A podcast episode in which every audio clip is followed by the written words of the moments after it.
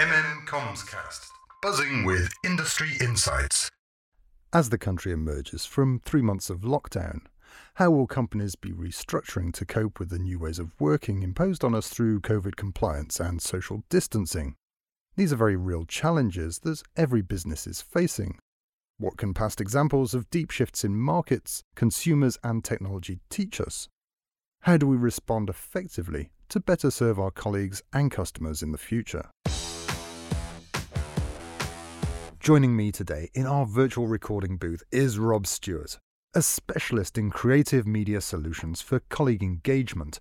From the perspective of digesting management policies and turning them into effective communication, Rob has been at the centre of change for some monumental shifts like the Alliance Boots merger, the launch of new opticians products, as well as the consolidation of Premier Foods.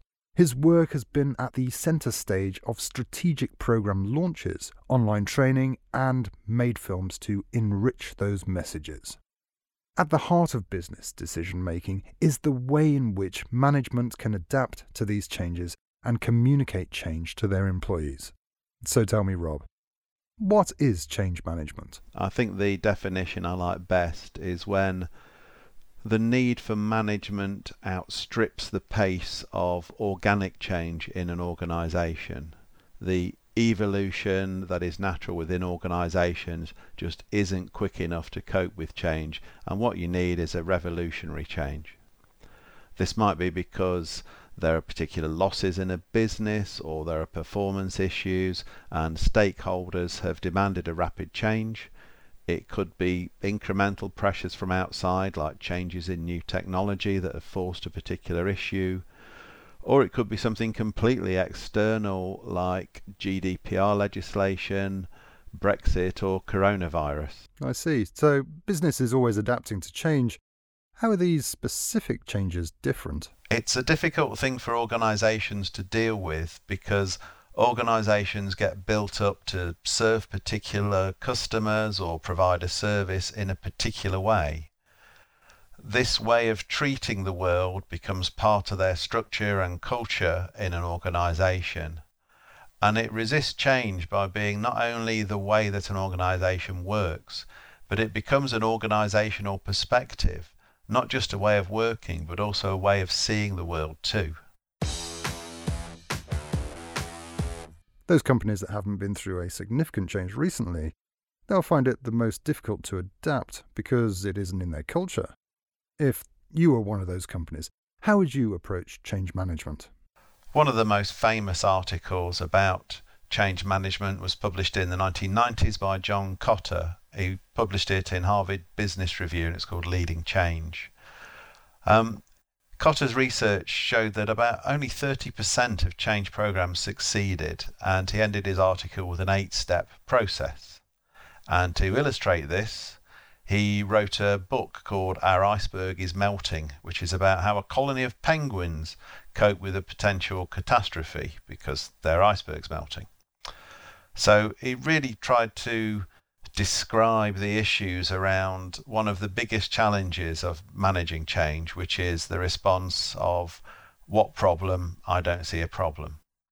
So Kotter's book about penguins talks about the different personalities of the different penguins involved naysayers, nitpickers, innovators, leaders, followers.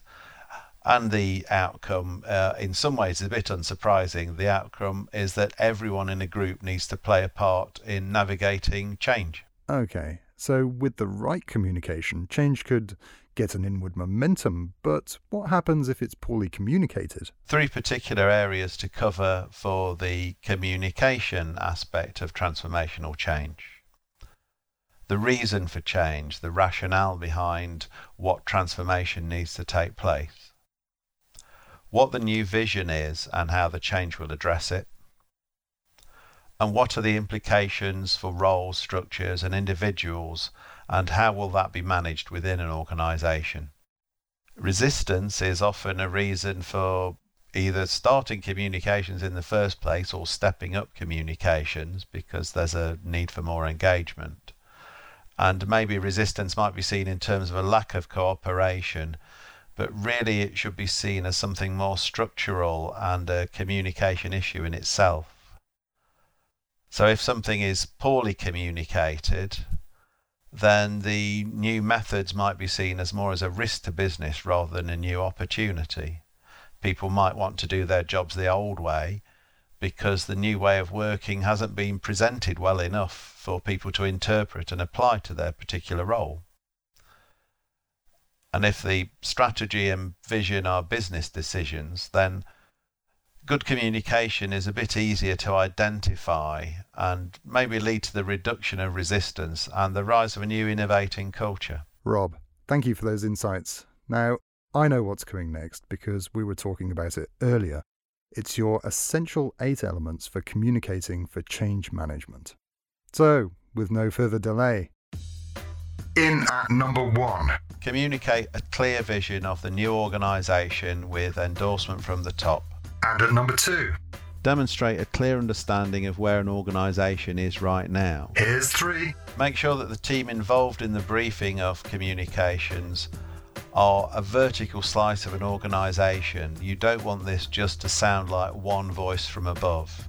And four. Let your audience tell you what communication they want and how they want to receive it. This is five. You need to get feedback from those that the change will affect, and you need to let them voice concerns and questions. Number six. Big changes can unsettle and appear unreachable as targets, but if you break them into smaller steps, you can celebrate small wins, you can show progress, and acknowledge people's efforts. Penultimate.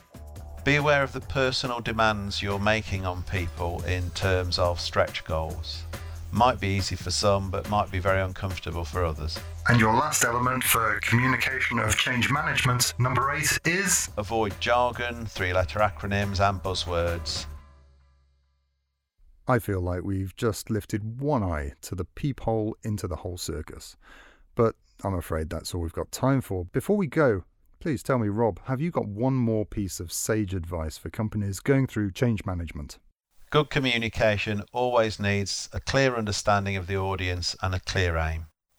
My favourite phrase from a really successful change program is that people need to have desire and accountability to create the change. So, this is a combination of a sense of vision and belief coupled with responsibility for measurable activity.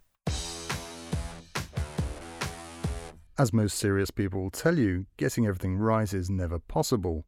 Change is complex and always novel, but there are truths, and in helping businesses to use media solutions to navigate and educate for change, Rob has defined a career that enables businesses to succeed where others have failed. Please join me for our next podcast by signing up now, and don't forget to follow us on Twitter at MediaMaker Limited and LinkedIn. Until next time. MN Comscast.